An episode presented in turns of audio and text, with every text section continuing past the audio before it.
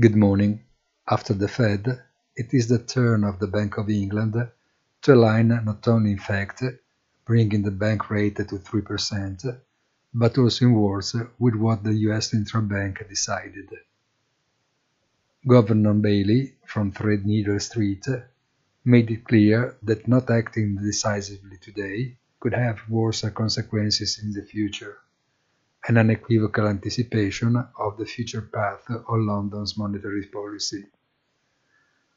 Christine Lagarde also took up the subject of calibrating future choices to bring inflation down back to the 2% target in the medium term.